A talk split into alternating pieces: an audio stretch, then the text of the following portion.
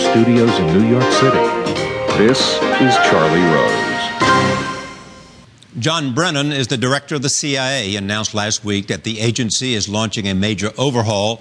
It will be one of the biggest reorganizations in the CIA's 67 year history. The changes will include creation of a new directorate of digital innovation with a broad mandate to exploit technological advances. Ten new mission centers, each led by an assistant director, will team spies and analysts. The initiative comes as the United States faces a wide range of increasingly complex threats to national security. I spoke with John Brennan earlier today at the Council on Foreign Relations here in New York City, and here is that conversation. Uh, you emphasized uh, more than once the relationship with other intelligence agencies around the world.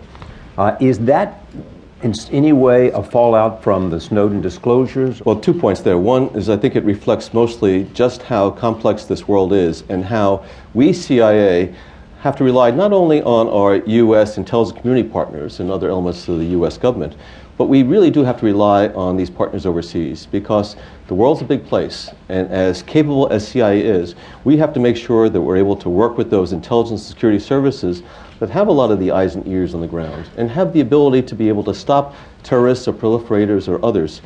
Uh, so that's, I think, a critically important component of this new world, which is it's interconnected.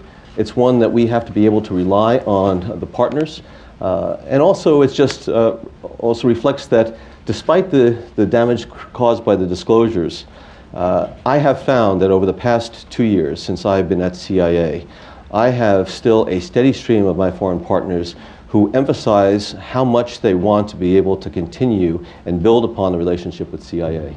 They see it as critical. They know that we bring to bear the insights, the intelligence, the technologies, the capabilities, as well as the approaches that they need to be able to address the many challenges that they face in, in their area.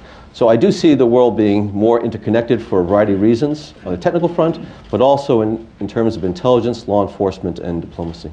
When you look at the threat of terrorism today, um, what is it that scares you the most about it? I've worked terrorism for a good part of my career. And I think we see an evolution of the terrorist phenomenon, and that's what I would call it.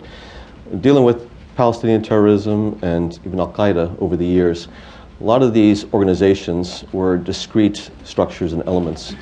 Uh, they tried to sort of migrate their philosophies and agendas to others, but they were almost contained organizations. Uh, we've been able to make a lot of progress against them. ISIL, I think, demonstrates a very worrisome development because it has uh, basically